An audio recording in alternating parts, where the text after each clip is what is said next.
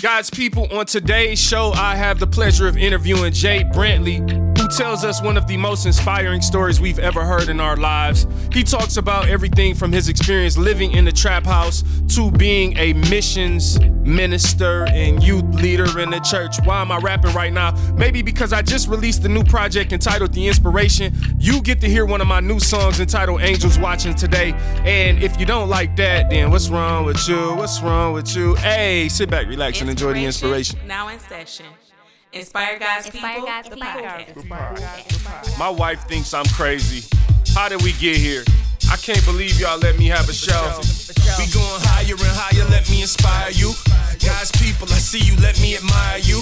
He gave you vision and purpose, but you struggle to dream. Cause the seed that was sown wasn't stitched in your jeans. What was in them was denim. I guess what's in them is in them. There's a different perspective that I'm trying to present them. It ain't always peace when you see the peace sign. It don't make you a Levite cause you rock Levi's. What's up, people? I am your host, Jay Will, and I would like to welcome you to Inspire God's People, where we balance faith and business to guide you to your purpose. Text Be Inspired to 833 946 2518.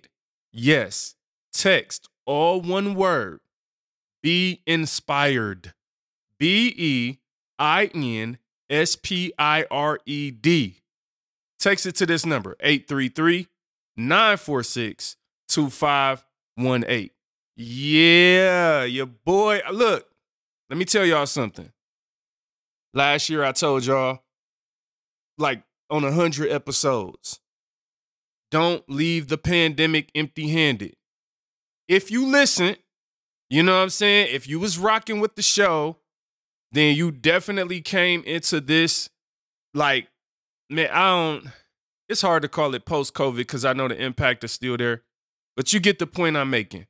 If you listened to this show last year, you should now have some tools, some resources, some energy, like some like some inspiration. Like you should be on something else in some area of your life if you didn't leave the pandemic empty-handed. You feel what I'm saying? That's all we was talking about. You know what I'm talking about this year?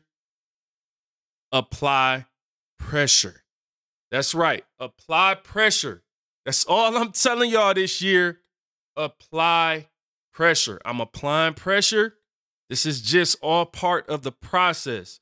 And see, that's what applying pressure really means. Like, it's just a cool way for me to say, I'm going to keep doing one more little thing and growing and doing one more little thing and planning and doing one more little thing and strategizing and doing one more little thing and reading another book and studying the Bible and print. Like, I'm applying pressure, God willing.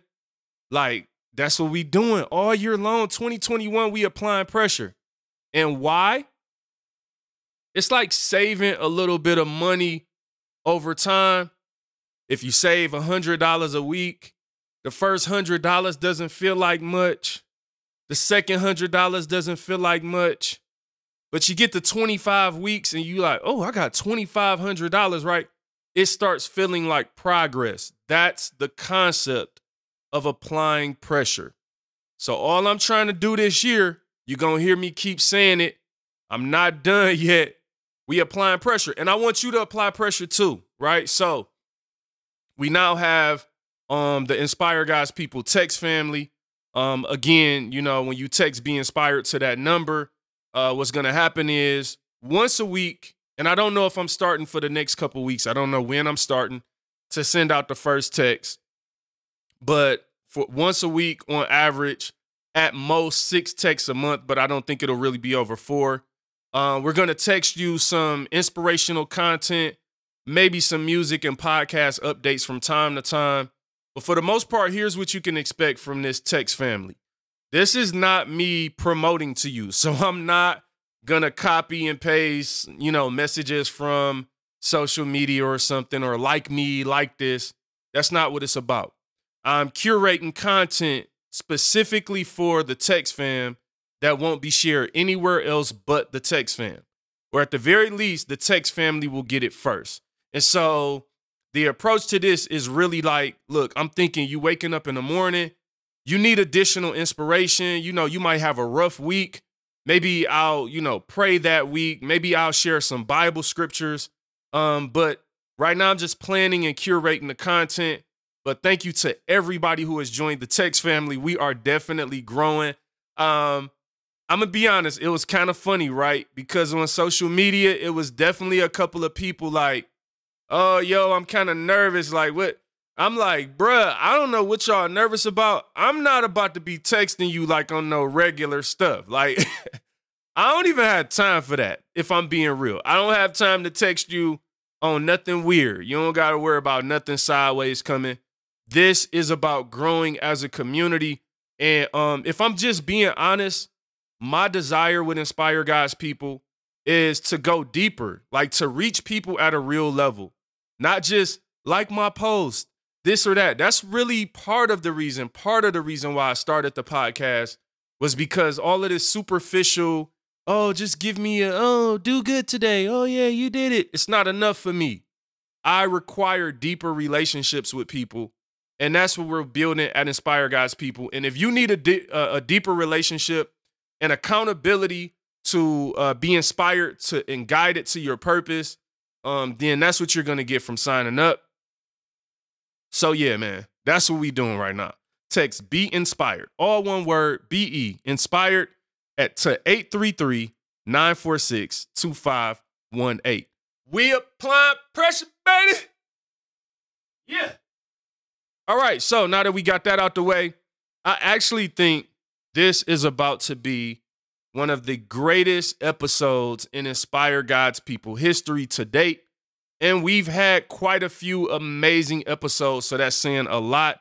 I think the story that you're going to hear today is going to blow you away. Like it's going you going your mind is you going to have to like step back to like really like understand what God did in this young man's life. And I'm saying young man just because I'm being churchy right now. Why when you go to church, like what? I don't even like homie probably older than me. You know what I'm saying? Just like, why did I just call you young man, bro? I'm sorry, no disrespect. And I'm definitely gonna apologize after sitting and talking to you and hearing your story. Um, you know what I'm saying? Don't don't hold it against me, my brother. You know what I'm saying? But that's just what church people do sometimes, at least in Detroit. Everybody's young man, you talk in a church voice yeah, yeah, yeah. Thank you, thank you, young man. There. It's like I don't know who did that first and why they did it, but they definitely need to stop. Today's story is gonna bless you. Um, I'm gonna share a new song uh, from a project that I just dropped this week. The project I've been telling y'all about that's entitled "The Inspiration." Um, the song I'm sharing today is called "Angels Watching." It's been getting great feedback. It just dropped yesterday. So let's get into that. Like, let's just get into the music and then just jump into this interview that's gonna blow you away. We're not wasting no time today. So check out Angels Watching. You getting the first listen right here on Inspire God's People, the podcast. Check out my new music by just searching Apple Music, J, like go on Apple Music. Don't search Apple Music. Go on Apple Music and type in J W I L M U S I C. J Will Music, all one word. And then click on the singles and EPs. The new one is called The Inspiration. Three songs that's gonna bless you. This one is called Angels Watching. Shout out to my producer, the real Red Campbell. Listen, man, I can't thank you enough, bro. I counted today just to be sure. Red has produced over 50 songs for me in the last nine years. Can we get an applause for that? Like, can we, can somebody clap in your car, you cleaning up, you working out? Can you clap while you listening to this?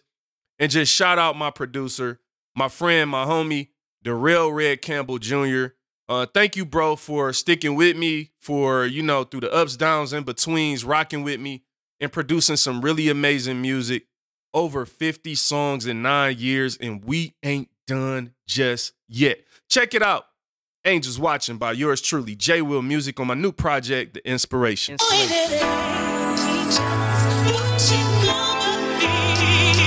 I'm so intrigued by the reality of angels and the job that God has given them to do to protect us, the saved ones, the souls that will inherit salvation. And they even rejoice when one sinner repents because they know who they were created to be and they understand their purpose in the kingdom of heaven. I know they're watching over me. I can feel it in the spirit, my God. They're watching over me could have been gone a few times by now, but they were watching over me. And I thank you, Jesus, for sending your angels to watch over me. Be careful how you treat a stranger. You may be entertained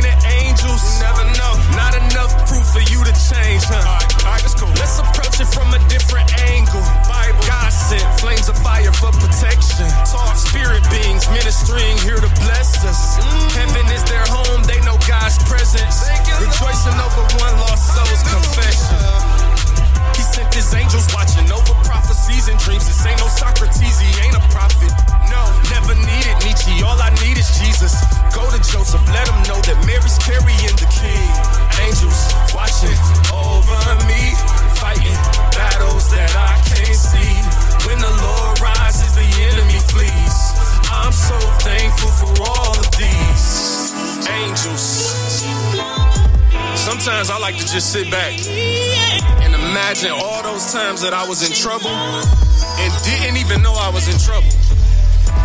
And God loved me so much that He looked down at my situation and was like, Ooh, my servant is wilding out.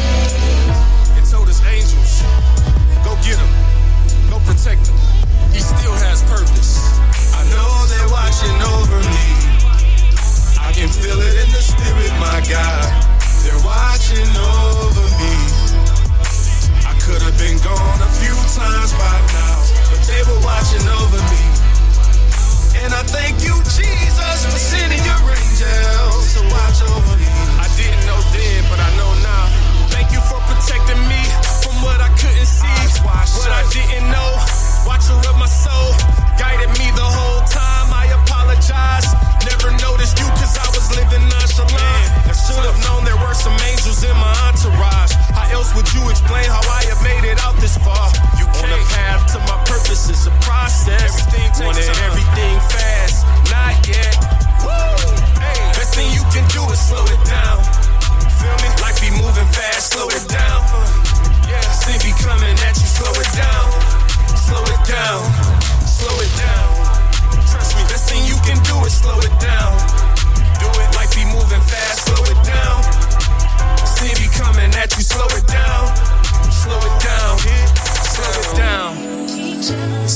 have to rush.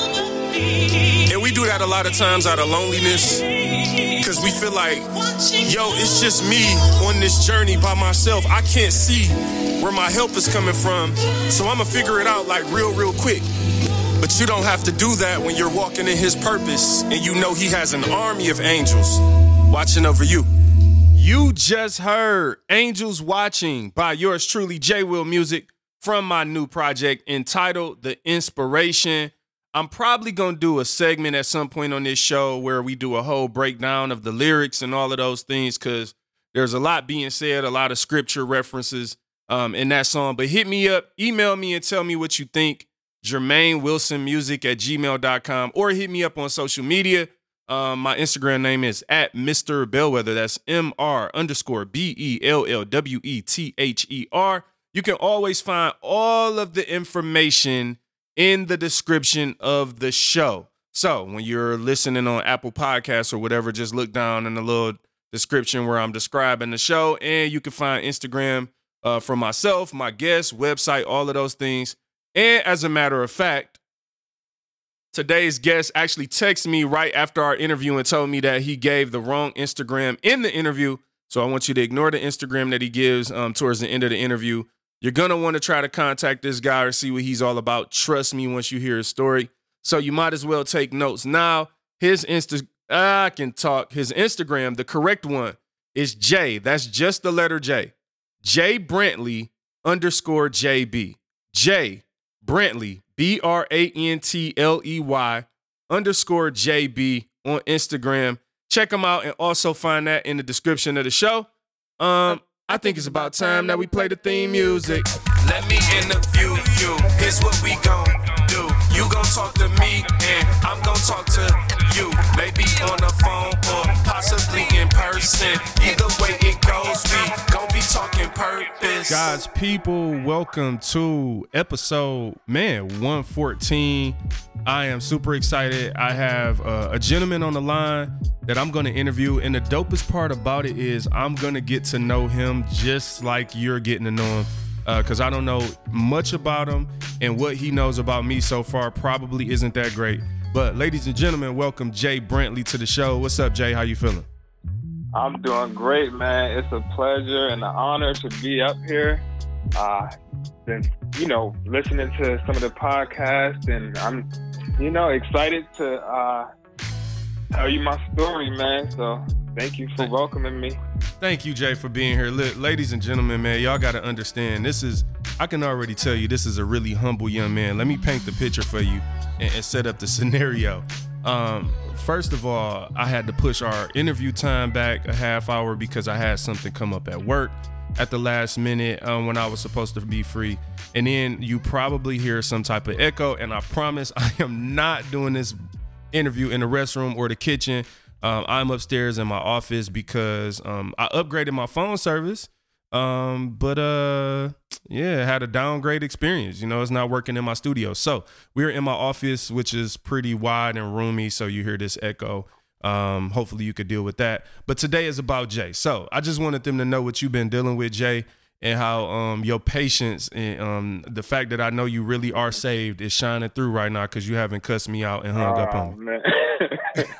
oh man, it's all good, man. so, so, so Jay, um, let, let's start with getting to know you, man. Just like you know who you were growing up. You know what was your reputation in school, uh, whether that be high school, college, just whatever you want to share about you know, um, who you were before you became who you are. We like to get to know like the background of the individual um, as we learn your story um, on Inspire God's People. So, so take it away, man. Whatever you want to share. Definitely. So, yeah, man. Um, I never was asked that question really, like about my reputation, but like I'll start when I was younger. You know, I grew up in a Christian home. You know, my mom, she, uh, I have a younger brother and um, she would take us to church at a young age, you know, and um, so all I remember is uh, church, church, church. I used to play the drums, you know, all my family. It was a family oriented church where my uncle was the pastor. So we would walk to church every, seemed like every day, because you know, you know, back in the day, moms didn't play, so she took us to church a lot. uh, but on the other hand, on the flip side of things, my dad, he, you know, he was like in the streets and stuff a little bit, uh, dealing with drug addiction and stuff like that. So, um, yeah, like moving forward uh, in school, um, I would have to say that I didn't do that well. I didn't do that well in school. It seemed like I had a lot of trouble I was troubled kid a little bit in school, got in a lot of trouble and stuff like that. Um, but at the same time, I felt like I was a good kid. You know what I mean? I was a humble kid and um, just wanted to be a class clown, you know, elementary, that type of thing. Um, but then once I went to middle school, um, you know, you you you trying to you want to be the popular guy, you want to be noticed and stuff like that. So um, I would say that got in a lot of trouble, stayed back a couple times. So back then, um, I would be like older than a lot of my peers back then because I had stayed back um, twice, I believe. Yeah.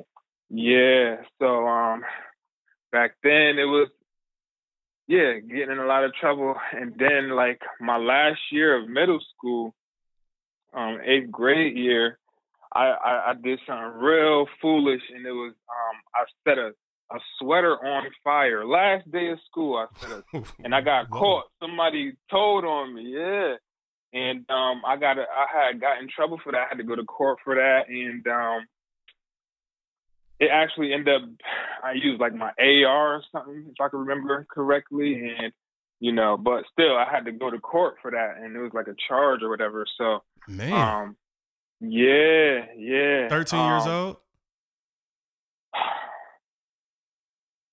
I stayed back. I, I don't oh, remember exactly. Oh, yeah, you were remember okay. I stayed back you. a couple times, so I was I was a little older. You know got what I mean? You. So like fifteen. I got you. I got you. Yeah, probably around fifteen or sixteen, something like that. Yeah.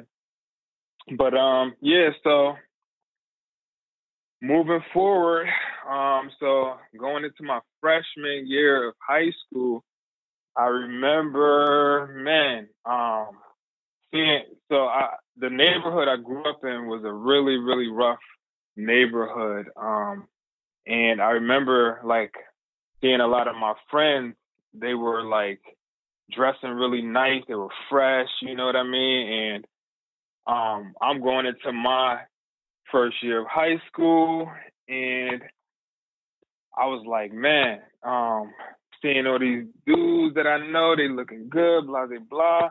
And I was I remember having like a lot of issues with my mom too. And my mom could see me rebelling a lot. And she was like, you know, she she had a conversation with me and because I was even tired of going to church, all this stuff. I just had this rebelling uh attitude and she she sat down with me or whatever and said if you know if you can't abide by the rules of the house you know, you're gonna have to go or whatever. And um, I remember just going to school for like a maybe a couple weeks. I feel like you know before I um approached like the drug dealers or whatever that um, yeah. or my friends rather that I knew that were like in the game or whatever selling drugs out this house literally around the corner from where I live and they were always had money doing to me you know as a young kid, it looked it was really enticing. And um, I remember approaching them, and they put me down. You know, I got down on the block or whatever, and um, I never went back to high school. That was it. After like a couple weeks, I never wow. went back to high school. Yeah. Man, that's. Um, oh, go ahead. Go ahead. Yeah. Go ahead. But no, no, no. Yeah. So I never, I didn't go back to high school, and um, basically just every, and then I moved out the house at too at the same time, and basically I lived at the drug house, and um, I just stole drugs twenty four seven. You know what I mean? And just um, it was just a new experience for me because, mind you, my mom's house was a good home. You know what I mean? Yeah. And now I'm thrown into this society or environment that was like new to me. I didn't know like I didn't know of um uh, mothers that were that was on drugs with all these kids, and the house was in shambles, and no one, every kid, all these little kids taking care of themselves, and it was just like something totally, totally new to me, and I never forget just like being amazed that this is crazy that people live like this. You know what I mean? Yeah. But, while um, you were in it, you felt like that while you mm-hmm. were in it. Yeah, yeah. It was just like, dang, like the all these kids, you know, the mother on drugs, like the kids basically take care of themselves, you know what I mean? So I feel like because of my upbringing, I naturally just wanted to help people out, you know what I mean? So yeah. I would pay the kids to clean up the house. The house stayed disgusting, roaches everywhere. It was like horrible, you know what I mean? Yeah. And um yeah, I remember just like just this new way of living just you know really just taking it on you know what i mean? And um you know but on the flip side of that the money was really good you know what i mean? We made a whole lot of money you know? And um yeah man i was like fully out there once man. i like dedicated myself in that way. Man, that's you know what? That's you know first of all thanks for sharing all of that man. That like even just so far like it's like this is like one of those movies it's like you know I like Fast and Furious because they start off with action that's how I feel right. like this interview is I'm like bro we five minutes in and my man has set a fire on set a sweater on fire so dope lived in the trap house yeah. I love it Jay um, yeah. couple things, man. So, you know, a couple things kind of stand out to me. Um, and you kind of said it like, you know, that you were a troubled kid. Um, but you also said like you came from a good Christian home. But I know there were some things yeah. obviously with your dad, um, and what he was mm-hmm. involved in. So I'm curious, like, what was the trigger for you? Like, or what was the disconnect be- behind, like, between like growing up in that good home and then like mm-hmm. you know uh, failing back a couple of times in school and getting into some trouble like just what was the what was what piqued your interest or triggered you to become rebellious just in the early stages mm. Yeah that's a good question man i remember like so my dad man he was he was like so he was on he was hooked on crack cocaine you know what i mean so um, it was dysfunction. He would come in the house, you know, beating on my mom sometime, and um, you know, like it was it was good times and it was bad times. You know what I mean? And I remember like he, he probably because of his upbringing and different things like that. Um, you know, I remember he him condoning like a lot of stuff, like when it came to weed and stuff like that. I remember him wanting to smoke it with me. You know what I mean? Like him wanting to drink with me. You know, like condoning stuff. You know, so I feel like those type of things created that dysfunction and like me even wanting to rebel even more because you know like on the inside of us we have you know we have the spirit is the spirit is willing but the flesh is weak. And what do i know? I'm a teenager. I'm a young kid. And if i don't have that proper guidance especially from a father you know like i, I i'm going to go and try to figure it out on my own. You know what i mean? So i pro- i feel like because of that dysfunction and you know not having proper guidance from my father, it, it, it, caused me to probably look elsewhere, you know, elsewhere to like somebody who who probably wanted to teach me. Because once I got to the to the to the um, you know, around the dudes I was selling drugs for and stuff, they're teaching me certain things. I'm enjoying what they teach me. You know, it was like it was uh, kind of inviting, you know, Yeah. for someone who was very impressionable, you know, and um, yeah, I feel like that this it was it was definitely my my dad who were I feel like he may have dropped the ball, but um, I love my dad just to say, you know, Yeah, I mean? no doubt. around and you know I don't I don't I don't even knock him. Na- I you know of course we could he could have did things differently, but he had his struggles. You know what I mean? You know, glory to God that my, I had a praying mother. You know what I mean? All because of a praying mother. I know, like I'm here today to be able to give my testimony. Yeah, no, and I love that perspective, man. You know, because you know when we had these type of conversations on this show, for sure, you know, it's not to um belittle anybody or or kind of look down on anybody who you know like you said like you don't you understand like your dad had his own issues and i think you know sometimes when we're younger we don't understand that we don't understand why things are happening but the older you get you live life long enough you make your own mistakes you know what i'm saying? You fall short and then you start realizing like all right you start seeing the other side of it. So no i appreciate you kind of sharing that. In that way um real Yeah. quick where are you where are you from? It's like i know you said you grew up in this um this rough yeah, neighborhood. yeah. i can't figure out like Um, you you sound like new york kind of a little bit somewhere. I can't really figure out your accent. Yeah, so I'm from New Haven, Connecticut. Um, and it's the area in New Haven called the Newhallville section um, of our town, you know, and it's a pretty rough side of town.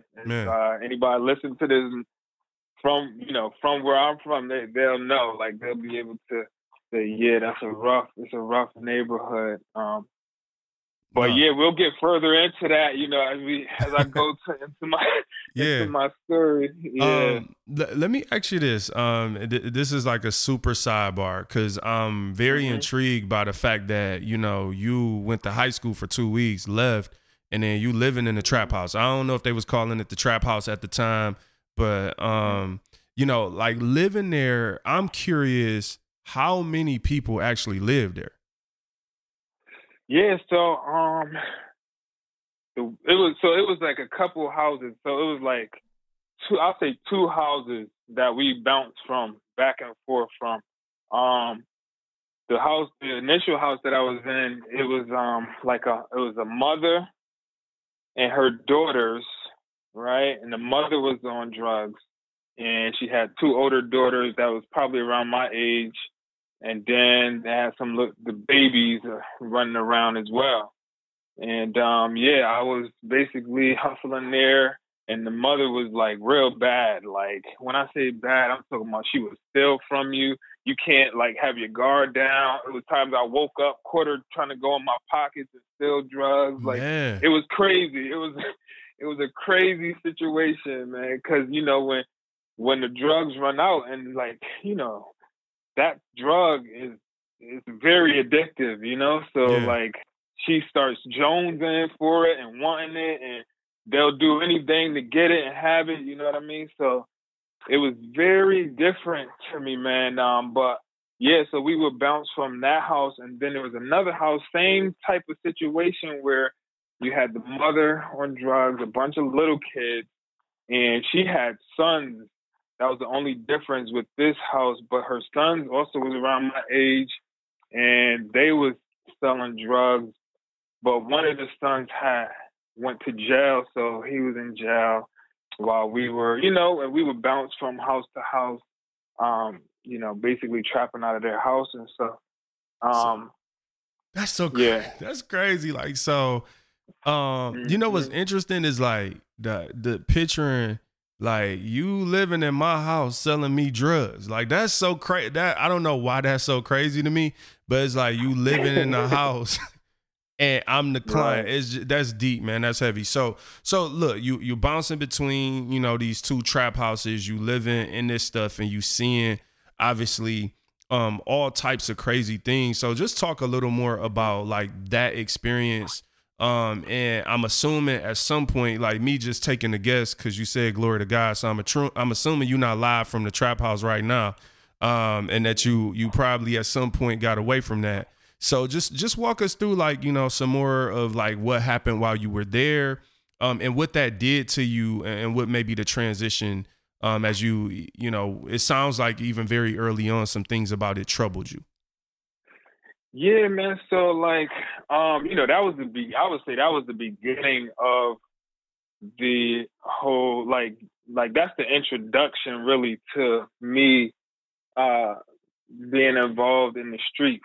You know, oh, that was the introduction. We just at the beginning. Oh, I like this. Yeah, like, go ahead, man. You take it from here. Tell us that, whatever you want to tell us. Right, right. So that was the introduction to me. Um, you know, being in the streets or whatever. Like, my, so I told you I lived around the corner from this drug house or whatever, and um, sometimes my mom, you know, I was I was gone from the house for a long time, and um, my mom would come to to the drug spot looking for me and just you know just saying I want to see you. I haven't seen you in a while. You know, um, my dad would come and and and buy from the drug spot. You know what I mean? So that was really weird.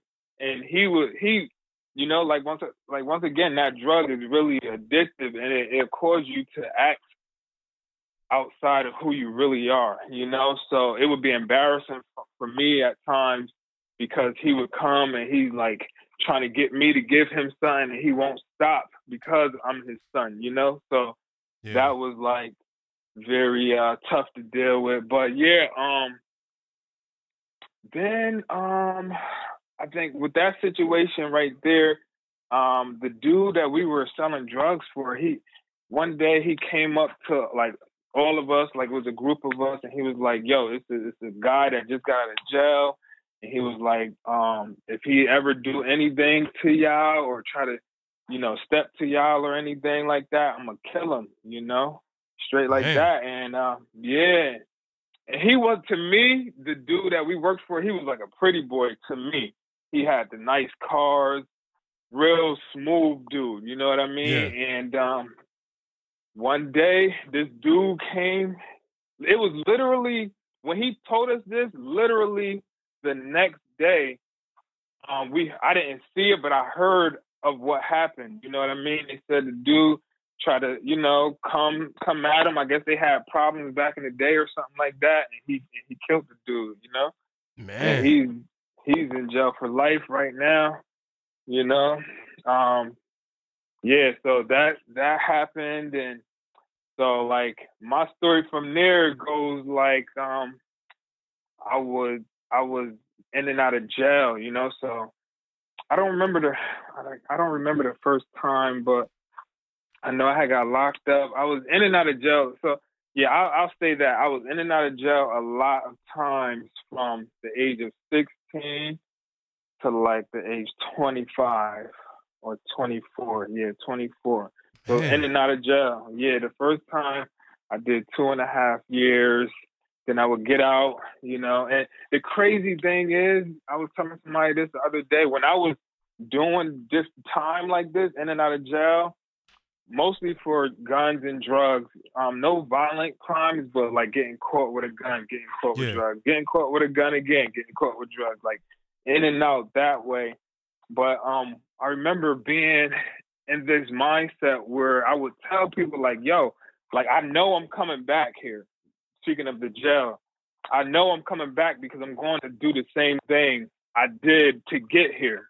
That's I literally crazy. remember hearing that. Yeah, and it's, it goes to show like the the kind of mind the the how dark you can get into things. You know what I mean? I was I was in total darkness, you know. So time go on doing different bids and um I met somebody in jail. Um me and him ended up being real close friends. Remember being in jail. The way I met this guy, he um we were playing like poker or something at the table and he told me he was like, Yo, you beat, I'm not paying you. Like I I I won, right? And he told me he wasn't paying me or whatever like that.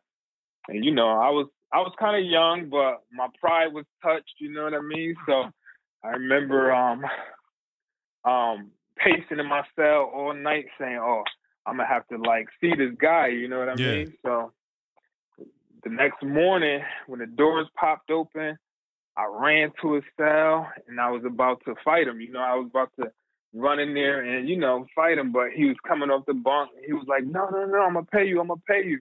or whatever, just to tell that story to say like, yo, like he ended up being one of my best friends, That's you know, crazy. even to this day, you know what I mean? But the way we met was like that. And then we ended up meeting each other at home once we both got out. And um, we started doing a lot of crime together.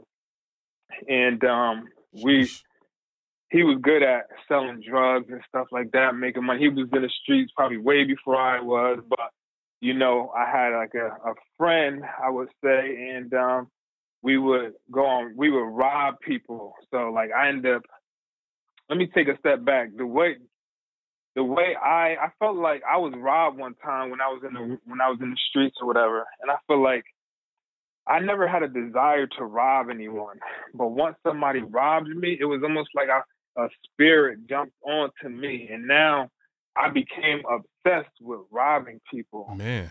you know? And um that was my thing. When i was out there i wasn't i knew i wasn't like good at you know saving money and selling drugs all this stuff but i would rob other drug dealers other connects. You know we would set up you know uh, the person who sells weight you know what i mean and call them up and um we would rob the the drug connects you know what i mean and that was something i did like for a while. Like that was what I did, and me and him would we would compete at it. You know, Wow. robbing guys for their jewelry. It was a time where I had I remember robbing so many people for jewelry. I had like two handfuls of jewelry that I traded in for this really really big medallion, and I think it probably was like the biggest medallion in the city because people knew of the same the same chain or medallion.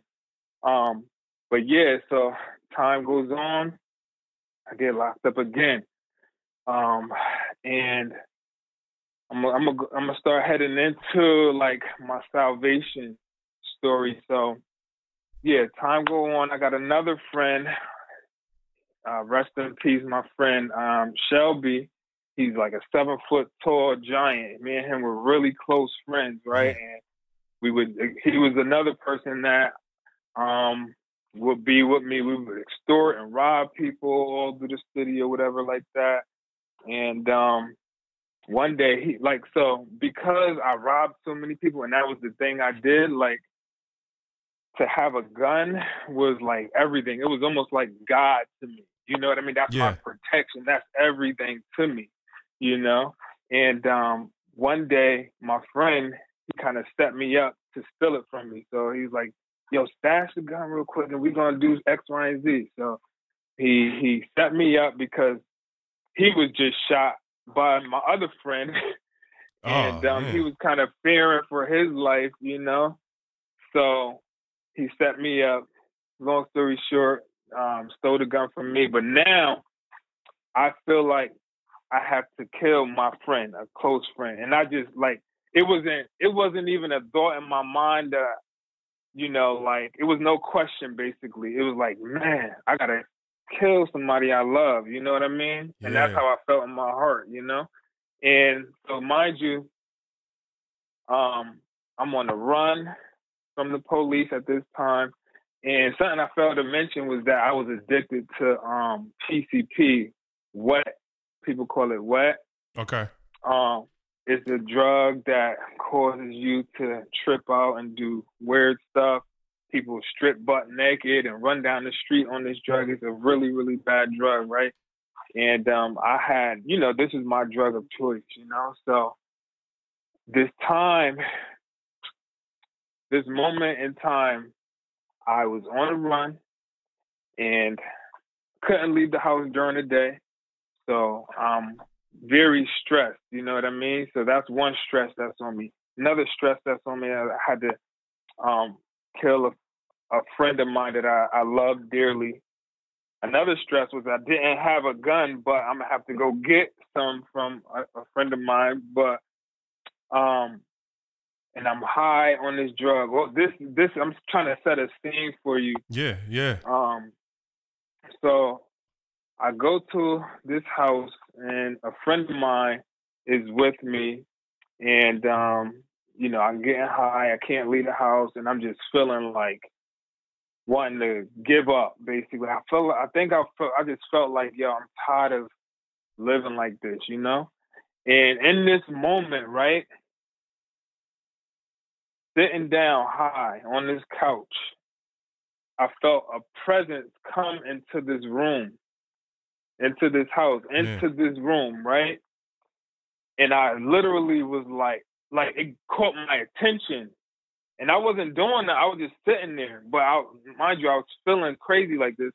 And it caught my attention. I felt this presence come into this room.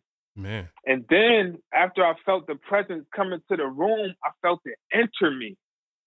And I was I started tripping. I'm like, oh my God, what's going on? Like, and I'm pacing back and forth in this house and I didn't I just didn't know what was going on. But yeah. I remember feeling this overwhelming feeling to want to change and I just started. I called my mother. That's what I. That's the next thing I did was call my mom, and I just was crying. And mind you, like these, this is like years of being like in darkness, being on hooked on what you know, on drugs, like you know what I mean, and um, just full of darkness. I could rob you. I didn't care about you. I didn't love you. I didn't. I could do harm to you and don't care. You know what I mean? This yeah. just trying to put you into the mind of who I was at this time. You know what I mean? And like just even that same thought of knowing I was gonna go back to jail. No, like my life would people would tell me like, "Yo, you got hard luck." That's what they used to always say. You know? Yeah. I would rob people, take their car, drive around the city with it, like our town with it. And people would be like, yo, this dude is crazy. It was times where I would walk through the park and you would just see everybody scatter. And I used to think to myself, like, dang, am I that bad? People don't like me like that. You know what I mean? Yeah, yeah. So just just um trying to put you into the mindset of who I was and yo, so when this happened, I called my mom, I'm crying, and I don't know if she believes me or not, but she was just like, Whatever you're doing, just come home, you know? And this is this is the same mother who the police was beating me up and she and they was like um knocking on her door. Like she's been through a lot dealing with me you know? She yeah. she would kick me out the house because she's finding guns in the house on times that I want to stay over or whatever like that and having you know seeing me on strung out on dust you know? It you know she been through a lot dealing with me being real sad you know visited me in jail, like seeing some her son that, you know, was brought up in church just go so far, you know, so far into a life of crime, you know? So um called my mom man and I went home, right? So yeah. at this time, like I'm I, I rock a bald head right now, but at this time I had, you know, a lot of hair. It was like something I couldn't depart from. It was like never cutting my hair. You can never get me to cut my hair. You know yeah. what I mean? Right, I feel. But at this time, yeah, man, at this time, I went home, bro, and like looking in the mirror at myself, I had these like demonic tattoos, I remember saying to myself, looking in the mirror at myself, saying, "Oh my God, what did I do to myself?" It was like for the first time in my life, like God had removed the veil from my eyes, and I was able to see myself in a light I never saw myself before. You know what I mean? Wow. And the next thing I did was grab some scissors, bro, and just started cutting my hair. Like I was tripping, bro. Like you would if you if I could replay this time back and you can visual see it, you would say like this dude was like tripping. You No, know what I'm I tri- mean? I'm tripping for sure, just off the fact that you use clipper. I mean, uh, scissors instead of clippers. I'm, I'm gonna be real with you. right. You you told me Yo. up with the with the scissors, bro. Yeah, man. Just yo, I just started cutting my hair off, and I feel like now looking back at it, it was like a huge sign of like change, of like separating myself from the world, you know. And something else I'm, I forgot to tell you was like when this feel when when when this spirit entered me, God, Jesus, the Holy Spirit, whatever whatever it was that that entered me, um, I knew instantly that I was never going to come back to the world. So, like when I left that room, I gave the drugs, the money, everything I had on me. I gave it to the guy I was with, and I left. And it was real? like, yeah, and I would have never ever done that in a million years, you know. And I gave everything I had. I gave it to him, and I left. And something in me just knew this was it. I knew I would never come back to this life. You know? Yeah, that's that's heavy because I'm gonna tell you what's heavy to me about it is the picture you painted. Like it's what you were about to do. So it was like the timing is crazy because you you seem like you had reached your absolute lowest point. You know what I'm saying? Exactly. Once once homie stole your gun and you couldn't have a robbing contest, like cause that like I'm for real, for real. Like when you told when you say it's two things you said that stick out to me um that really does you did number one like i just appreciate like the sincerity and transparency you speaking with because when you say yo we we was just robbing people like competing that's yeah. that's yeah. scary to me like man like i don't even know how you win at that i get were y'all like this what i wanted to ask you was it was it for you with the robbing was it legit like it wasn't even about the stuff you was taking no more and it was just about like the sport of it you know when you use the word competing Yo, eh, that's a good question. Um, it was it was a few things. First, you know, like um, I remember one time I wanted to go to Florida with my boys, and I didn't have the money. You know, and it and it caused me to, you know, call a connect up, and like I I even created, you know, I created a lot of beef over this. You know, people even after I got saved, there were people that still had it out for me. You know what I mean? Yeah. Um, but like, I feel like um, it was the sport of it at one point in time because we were like really enjoying it. We was like, we was plotting out certain people that we knew had. You know what I mean? It was a, we were living a really dangerous life. You know what I'm saying? We was robbing drug houses and stuff. One time I I, I, I robbed a group of individuals. Like I see, and this is another thing. I know God was with me even a lot of moments and times where I did crime. I kn- I know God was with me because I shouldn't have made it out of certain uh, situations. right You know? that's real Um, yeah, like one one time it was a group of people, and I like plotted on them all night on the side of a house, pitch dark, and they were they were pulling the all nighter selling drugs, and I came out, you know, and went in everybody's pockets, robbed them by myself, and somebody could have easily like tried me, you know what I mean? Yeah. I don't know, but um, that was one situation. Another situation, I it was a robbery going bad and um I ended up shooting somebody, you know? Um and when I tell you like God had to be with me, bro, because like I know now that, you know, the guy didn't die, he got shot in the arm or something like that. yeah But um, you know, I went to go like take the jewelry off of his neck. It was it was it was um, after the club or whatever like that, I went to take the jewelry off of his neck. He snatched away, ran. And I don't think I would have shot at him, but the dude I was with was like, shoot him.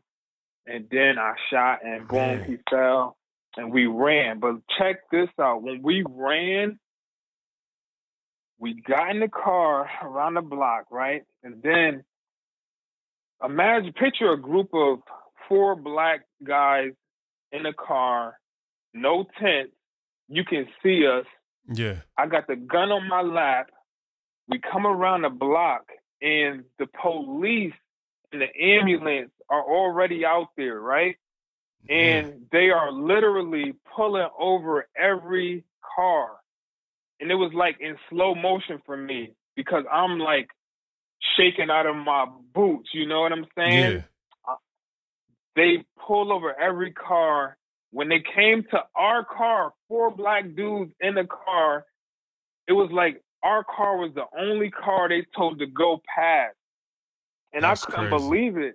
And I was shaking. I knew I was, you know, I've I've run with the gun a lot of times. It was, you know, that was like something I was used to. If something go down, I'm gonna hop out, I'm running, and police gonna have to try to catch me. You know what I mean? And um, that was just something. Look in the in the, in the town um, or neighborhood I grew up in. That's what we did. You know what I mean? It was a lot of crooked cops. I've been beat up by the cops on multiple occasions. You know, so you know that lifestyle was just there like that. But this I never had to like shoot somebody over not giving up their stuff or whatever. So yeah. For me, I just knew my life was over. And this was this was towards the end. This was towards the end of like me. You know, this is around the time where I gave my life to God. You know what I mean? Yeah. So like just to say, if I would have got caught for that, I wouldn't be talking to you right now. You know what I'm saying? yeah, that's crazy. I was I was considered like a career criminal. Like if if I if if I went on a run, my picture would go up armed and dangerous because I have multiple gun uh, cases. And whenever you have gun charges, you go up armed and dangerous. If you go, you know, if, if you have a warrant out for your arrest. So um, yeah, man. I forgot your question. No, bro. like I'm look, headed in the right direction. no, no, you answered the question and more. You answered the question because I asked about like, was it sport or why you were doing a robbing? Mhm. Um, so you definitely answered the question, man. Um, this is this is crazy. Like, so now what I want to know, Jay, is like, okay, your your mom tells you come home. First of all, shout out to your moms. You know what I'm saying? And it just really goes to show um the importance, man, like of having praying parents Right. and Exactly. I just really don't think, man, to all the parents out there, you know, you gotta be praying and thinking about your kids at all times. So I just think it's an amazing part of the story to know yeah. that in the midst of all that, her words to you were come home. And that's like Mm, no mm. different than the that's the story of the prodigal son. At the end of the day, it's like this idea that um you know we think we could do too much to come back home and, and come back to Christ you know? So you know I know for a lot of people when when you do wrong and you fall short you know you can't get over it man. But the beauty about salvation is that God can. He literally died on the cross for our sins. So what I'm curious about now Jay is like what was that transition? You know so you come home you Mhm. clearly are one of those individuals where it was a move of God that like stopped you in your tracks and reminds me of like Jonah getting swallowed by the fish where you think you're getting swallowed to, you know, for harm, but it's really saving your life. So what was the transition Yeah. now that you know you're not going back to that lifestyle? You've done obviously quite a few things um, over a course of a long period of time. Um, so walk us through just salvation and, and that transition and what that looked like. Definitely. So yeah.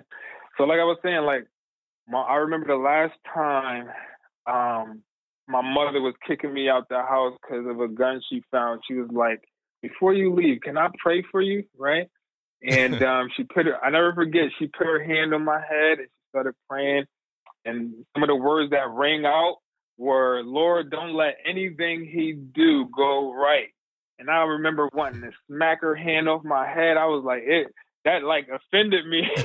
you know what I'm saying? It really offended me, but I promise you that what I feel like those words echoed in the spirit realm because Yeah. literally my life came like back to Christ, basically. You know what I mean? So after that whole moment happened, um, as far as um, you know, me um having this whole revelation, I'm in uh looking at myself in the mirror. God opening my eyes. She came home and we went to church that very night. And I went to the altar and this was a this was my church home, basically. This is where this is where I grew up at. This is the church home I grew up at. And mind you, the the the church was in my neighborhood. So when I left, when I you know, when I decided I wanted to like leave my mother's home, Yeah.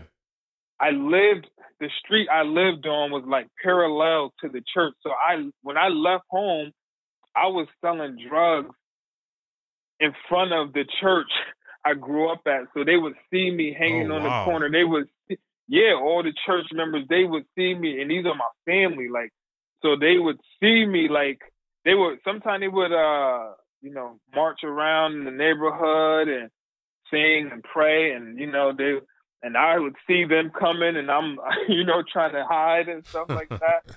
Yeah. But um yeah, so I came back home and I gave my life to Christ and I actually end up this is what I met my wife um in church. Like literally that same night I met my wife um and my mom introduced me to her and we you know, it was a it was obviously it was a process. Like it was a, it was a lot of stuff that I had to be delivered from, you know? yeah. Yeah. like um when I when I it was like who I am today is totally different from who I was when I gave my life to Christ. I had a walk, I had a swag, I had a look. You know, I, it took me some time to like get rid of like I used to always wear gold bottoms in my mouth, gold teeth, you know, bottoms or whatever. And you know, when I met my wife, she she used to always say like, "You don't need those. Why why why are you why do you wear them? You know what I mean?" So I remember putting them in my top drawer and like always wanting to put them back on, but because I had met her and um she she would like say you don't need that and even with the cigarettes I, you know I had to overcome cigarettes and stuff and I knew if I wanted to like hang out with her I um you know she didn't like the smell. So like little things like that caused me to help me to be delivered. You know I know with God obviously you know but um it was like God just started like literally flip my life turn my life around you know? Like it was like I went from like that cursed person in a sense to Yeah. like just totally things turning around for my good. So mind you when when I gave my life to Christ and it was a t- I, I still had warrants out for my arrest so I knew I had to eventually turn myself in. So um yeah I end up meeting uh my wife who was just a friend at the time and um I um basically turned myself in and I had to do a year um you know in jail or whatever but this I feel like this part of my life was very this was one of the most important parts of my conversion because I knew I had to go inside with all the same people that I ran the streets with and this was going to be Wow. the test of my faith, you know what I mean? And like I knew in my heart that I was gonna go all the way. I wasn't gonna let nothing stop me. You know what I'm saying? So when I got in there, I used to I had my Bible all the time, you know, like people literally would come up to me and be like, yo, what happened to you? You know what I'm saying? Man. Because the person they knew was this dude that was like just always scheming and robbing and ready to do harm, you know? But yeah. now it's like something happened to this dude, you know what I mean? Like and you know, I That's I, I just went all the way in. I picked the drums back up because I used to play the drums when I was younger in church. And now I'm in, I'm inside the prison and I'm playing drums for all the services, Spanish, English, everything. I'm just like, that, I'm just happy to be home. You know what I'm saying? oh man, that is so dope, bro. Yeah, like, man. man, look, like the the the last part about you. First of all, this is one of the most in, inspiring stories I ever heard in my life, and um, we've had some real? pretty Wow. amazing stories on this Crazy. show, man. Um, and, and everybody has been inspired in their own in their own right, but this is a very very inspiring story. Like the fact number one, um, that you had to go, um, and do that year but you did it Mm. differently than you had before. Like out of all that time, you said between the age of 16 and 24, you were in and out of Mhm. jail and having to do this last year. Now, as someone with a changed life, that is a true test of faith, man. So, you know, I thank God for you. I thank God for the fact that um, he got you through that that last time, and even like you said, you picked back up the drums, and and, and if like for me, it sounds like you started remembering who you were. And it's crazy Exactly. how, like you said, like the people who don't know you, who don't know the real you, they looked at the worst version Yeah. of you as the real you. When really it was like Yeah. like the the me that y'all knew wasn't really me. You know what I'm saying? right, Like, exactly. th- like th- that's not who God created me to be, man. And that's why I love like yeah. um, you know, train a child in the way that they will go, and when they're older, they won't depart from it. Is because I truly believe, like you know, just hearing the beginning of your story, foundationally, is some things that your mom and having your church family, even even you selling drugs in Mhm. front of the church, in front of the same people yeah. that had um you know been a part of your foundation there's like there's a weird part of me that feels like even in that like you said you felt like god was always with you. Even that is symbolic Yeah, of something to me. Like even when i'm out here scheming and selling it's like he got me right right there. Yeah. um so what i want to know now jay you know before i get you out of here man i really appreciate this is like you know who are you today? Like what you mentioned you you know you have a wife so just tell us a little bit about what are you doing today and who is jay today um in in that different lifestyle um you know and and, maybe a little bit about what it was like getting out that last time after you did that last year Yeah, man. So okay. so once I got out, um, you know, I ended up getting married. Um, first of all, I I got my GED. that was huge for me. that's dope You know, because I had took it a lot of times like prior to me getting saved, you know? And I would fail, fail, fail, fail. I don't know how many times I failed that thing, man. But then once I gave my life to Christ, it was like new beginnings. I got my license. I got Pat got my GD, You know, like things were looking up. You know, uh, came home. Um, you know, got married, started a family, and uh, we found a good church home. Like not so, you know, the ch- type of church we grew up in was more traditional. You know Yep, what I I mean? feel it was you. very traditional. And um, you know, me and my wife talked about it, and we knew that we we wanted to find somewhere where it was like healthy for us to grow as a couple, you know.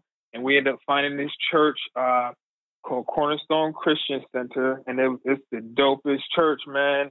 It's non-denominational, and um, it's, it's a very healthy place, sound place. They have all types of ministries, all types um, of ministries which I lead one right now. I I lead the young adult ministry at my church, but uh, once we when we came there, you know, I became the head drummer. You know, I met some people and got involved. And I ended up becoming the head drummer for some years, and then we started doing. They they were doing a lot of different mission trips.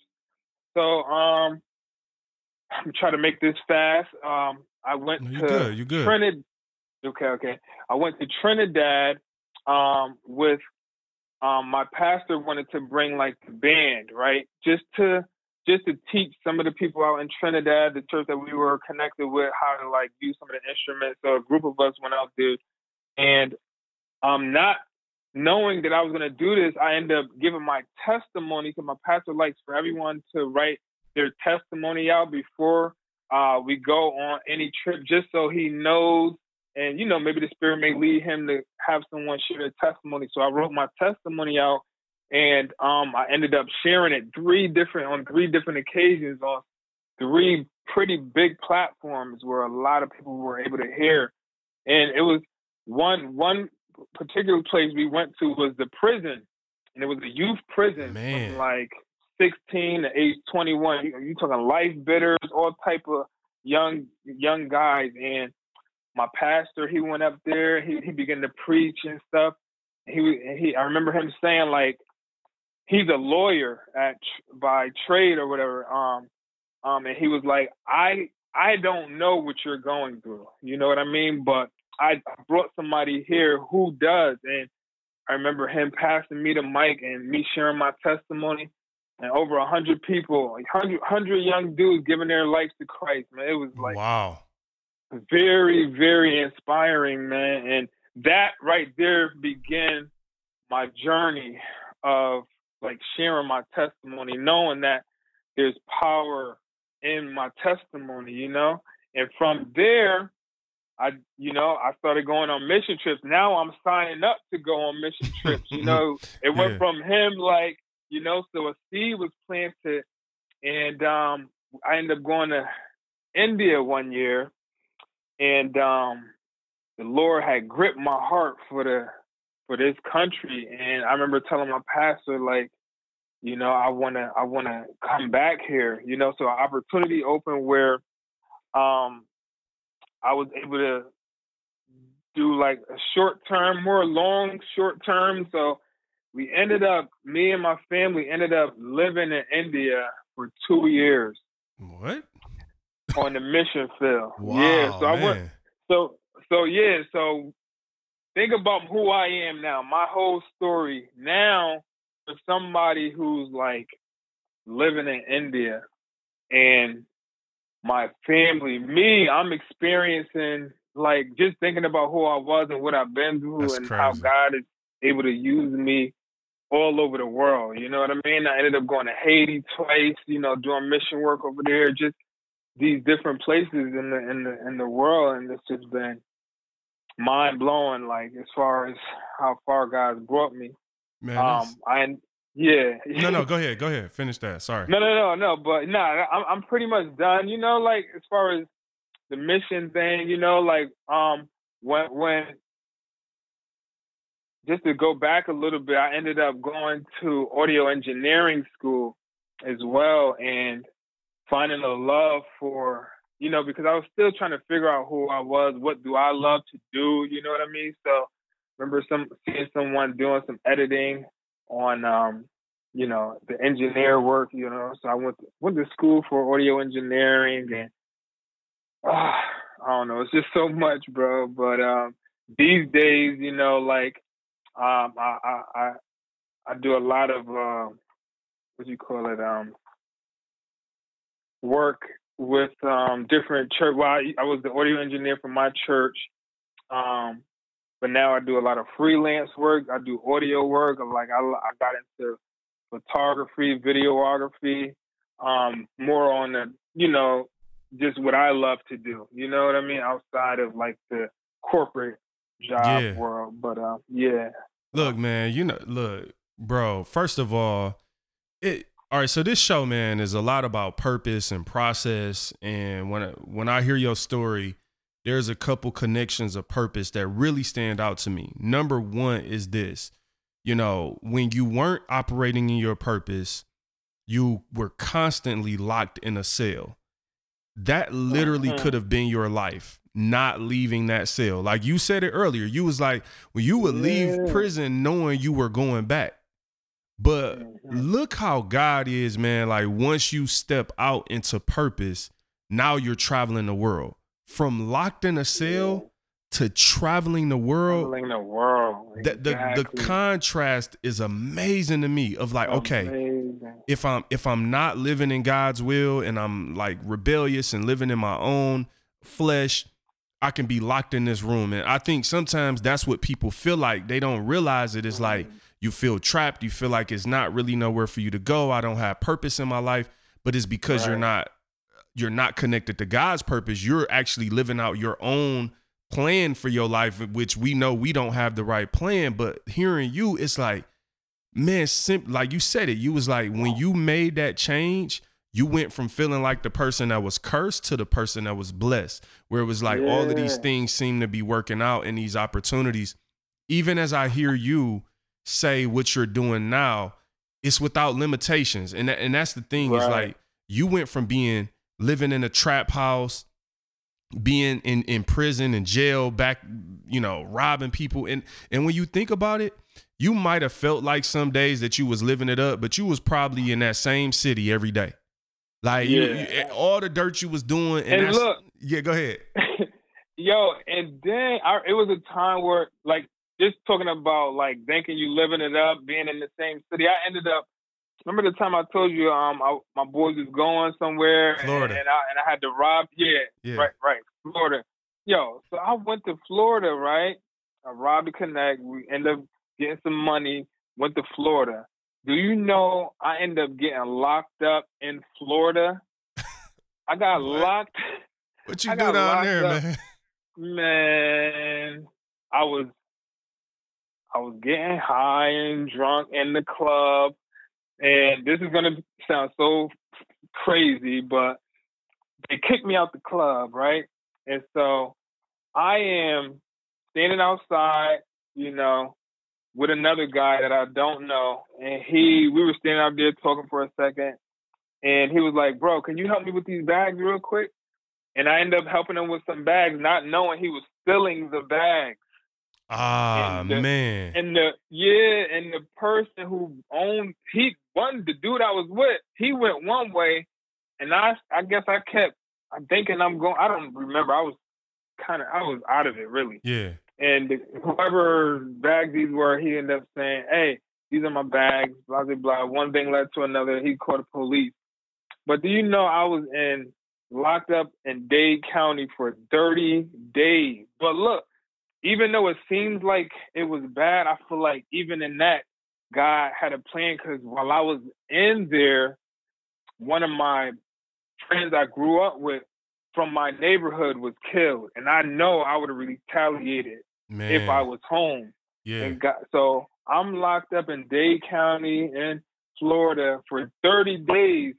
And then on the 30th day, in the middle of the night, they say they're trying to be funny, like, oh, we're kicking you out or something like that. So I'm out on the streets of Florida, right? Don't have no money, no family, nobody. But God still made a way for me to get home. Just, just stories just go on and on, no, man. it's but it's, it's just deep. like so crazy, man. Like one thing after another, but to see from where all I've been through, and um, it was times where I was in India, like in in villages and stuff, uh, with none of my people that I know. It's just me and a bunch of Indians, and it's like, yo, like a reality check. You know what I mean? Like, Yeah. what in the world is God doing in my life? what you know what I'm saying? Yeah, i What is like he that. doing? Like, and sometimes, like, I literally have to. It was so many times where I used to ask God, like, why me? Because I feel like if you, like, the same way He entered me that day and filled me with His presence, it's an undeniable presence. You know what I'm saying? And I'm Yeah. like, God, like, why don't you show this to everybody? Like, what is it? What What did I do? You know what I mean? Like, why me? You know what I mean? I don't deserve this. You know what I'm saying? So some sometimes I feel like that, you know. Yeah, but you know Um, what, man? Like you, you know, at the end of the day, none of us deserve it, but we do accept salvation. And I think sometimes that's something we forget is like, you know, man. God offers himself in so many ways to all of us. Like we all have the opportunity, but not everyone says yes. Like not Right. everyone when he presents that opportunity accepts it and says, "All right, I accept the in- invitation." You know what I'm saying? And that's the importance even when you think about it when you go and, and you tell your testimony, even when a hundred um, inmates come up and get saved, it might have been a thousand in a room. It was still Mm, 900 sure, people that didn't say yes. You know what I'm saying? Right. and so it was right, presented right. to so many people. And I think, you know, you right. We don't deserve it, man. But the beauty of it is like he did it for us. And like he cares enough about us that even though we don't deserve it, he still offers himself And I like I think the beauty of like what your story and, and, and the importance of sharing it is that to those people who are ready to say yes, like thi- this story meets them at that right time um and, and, they change their lives around. So i just encourage you man to keep keep telling it. Not that not that you need that encouragement because you already you know doing right. it but um you know i i want to ask you one last question. I'm sorry and then i'm gonna let you get out of here. Um i'm curious you mentioned you had a younger brother. Mm-hmm. how did your lifestyle impact your brother short term and long term yeah, man. Um, he uh, he was able to see, you know, cause like, yeah, that's a good question because he had to deal with the part of me that nobody else seen. You know what I mean? The part of me who was like high on drugs, I couldn't even take care of myself. You know what I mean? Yeah. And he would be right there, like, you know, like he saw a lot of stuff like from me and my dad that he don't like. You know what I mean? Like yep. dealing with that life and seeing all that stuff. You know, so he ended up doing pretty well. He's a, he's actually an artist. Um, he's uh, he does fine art and he's he's a very talented um, guy, man. And That's you know, crazy. he gave his life to Christ. He has a family now. You know, and I know it's because and that's and, and I feel like this is this happens like a lot of my family members, um, like you know, I know my life has spoken louder. Just not just family member, but to people. Like I would come home, like from India, and people like, "Yo, we love, we we watching you, man. We see what you doing." Like dudes from the streets would approach me and be like, "Listen, man, like I see what you doing, man. Um, I'm coming soon." Like stuff like that. Like little, like all those things show me like my life is speaking louder than I physically may be speaking. You know what I mean? People watch us.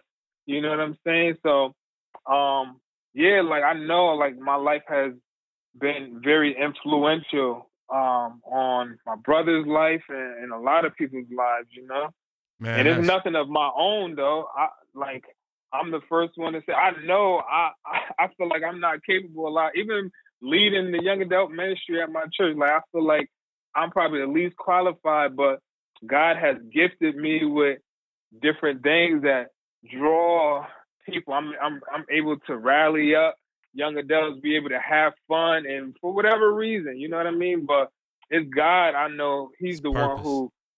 Yeah, man. He's purpose, it's man. When when yeah. we're when we're willing vessels, when we're willing to be used by Him, like He's gonna open those doors because it ain't you, it ain't me, it's never us and I almost like I get excited just saying that, like, cause you never want somebody to think that you think is you. You know what I'm saying? It's like, right, nah, bro. Like right. I know, like what, like I know this is God, and um, you know when you're willing, man, He does that. So Jay, before I get you out of here, man, I definitely want to give you the last word. Also, I'm not sure if you were um, a big social media person at all, but after sharing a story like this, I'm sure people are gonna want to know, like, if there's a way to get in contact with you or hear or see more about your story, YouTube, Facebook, Instagram, wherever you might be sharing it, um, you know, please share, you know, how they may be able to contact you.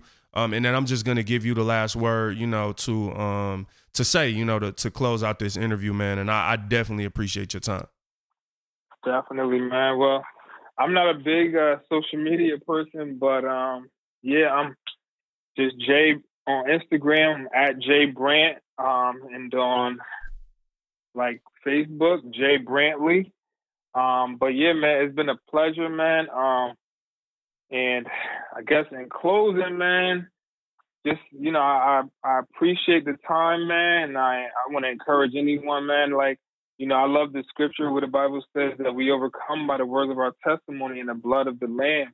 You know, the blood of the Lamb to me is the gospel. It's the story of Christ, how He overcame and how he overcame the world. You know what I mean? And in the same way, that's the same way that story helped people overcome by believing in Christ and what he did. Like to hear our stories, people overcome in that same way. You know what I mean? And like I said, like sometimes I just wonder why me. You know, I know I don't have nothing special, nothing special about me, but like I love to serve God. You know what I mean? That's I will do that to the day I leave this earth. I will serve God and hopefully I'm I'm put in position to inspire people. I love what you're doing, bro. You're inspiring people, you know, and, and one thing I like to say is like when it comes to giving our testimony or telling our story, we don't know the effect that it's going to have yeah. in eternity, you know, in eternity. I say eternity because when you share your story with one person, that's a family attached to that. You know, hmm. maybe that person overcomes, you know, and then they tell their friend or they share their story and they, you know, and it keeps trickling that domino effect happening. Now it's like literally a, a ripple effect that's happening in eternity that came from your voice. You know what I'm saying? So I just um I'm gonna keep going, man. I encourage everybody who hears this story to keep going as well, man. And it's nothing too hard for God. Like I know my mother prayed for me, and it's because of her prayers, you know, is reason why I'm standing here. If, if you if you have a child, a wayward child, and, and you feel like they're too far gone, God can change them. The power of God can change them. You know, and I'm a living example. I shouldn't be here right now. I should be doing life with the rest of the friends that I grew up running the streets where I should be right with them. And it's multiple, probably hundreds of people that I know that are doing life right now. So man. um it's just it's just uh man, I'm just I'm just uh, happy to be able to share my testimony, man, and yeah, that's that's basically it, man. I know I'm gonna listen back and be like, man, I should have shared that that part. but hey, it's all good, man. No, we we might have to get you back if that's the case, man. Look, Jay, I've enjoyed this, man. Thoroughly enjoyed it. Um, you know, keep in touch, bro. You know, you got my number. Definitely. Lock me in. Hit me up whenever, man. I'll definitely reach out to you. And this was just um just an amazing times, man. Uh, Jay Brantley giving an inspiring story um, about his life, man, and, and guns and drugs. Um, but thank God that you know the Lord stepped in at the right time, man. Um, it's a, it's an amazing story and a testament to what it means to be a believer. I consider myself, man, blessed um, in doing this show and being able to connect with people like yourself. Um, I always walk away from these interviews feeling like um, a better person and I, I got something to work on and I got something to be grateful for, and, and God shows me new things um, just in these conversations. So, like you said, um, sharing your testimony truly is powerful, man. I hope and pray that this inspired people. Jay, man, thanks once again. We doing my, my first interview in the office. It sounds like I'm in the bathroom or something, but I promise I'm not. We, you know, we we chilling, man. The, the, the phone service wasn't working good, but thank you for your patience, bro. Um, thank you for not going Debo on me. You know what I'm saying? I'm happy I got oh, the new man. Jay. And I after after hearing your story, I'm like, man, what am I doing? I got this dude waiting. I need to hurry up. No, I'm just I'm messing with you, bro. No, uh, man. no, Glory man. to God, man. Thank you so much, man. I, I definitely I appreciate the opportunity to be able to share my testimony. Thank you, bro. All right, I appreciate you, man. Be blessed, all right? All right, you too.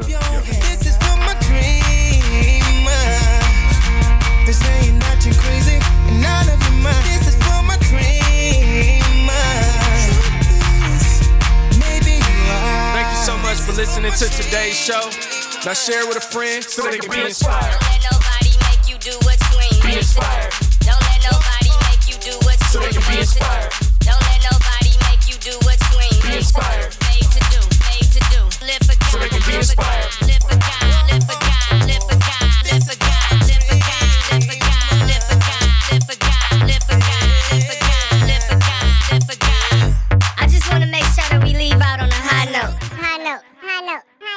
Hello. Hello. Hello.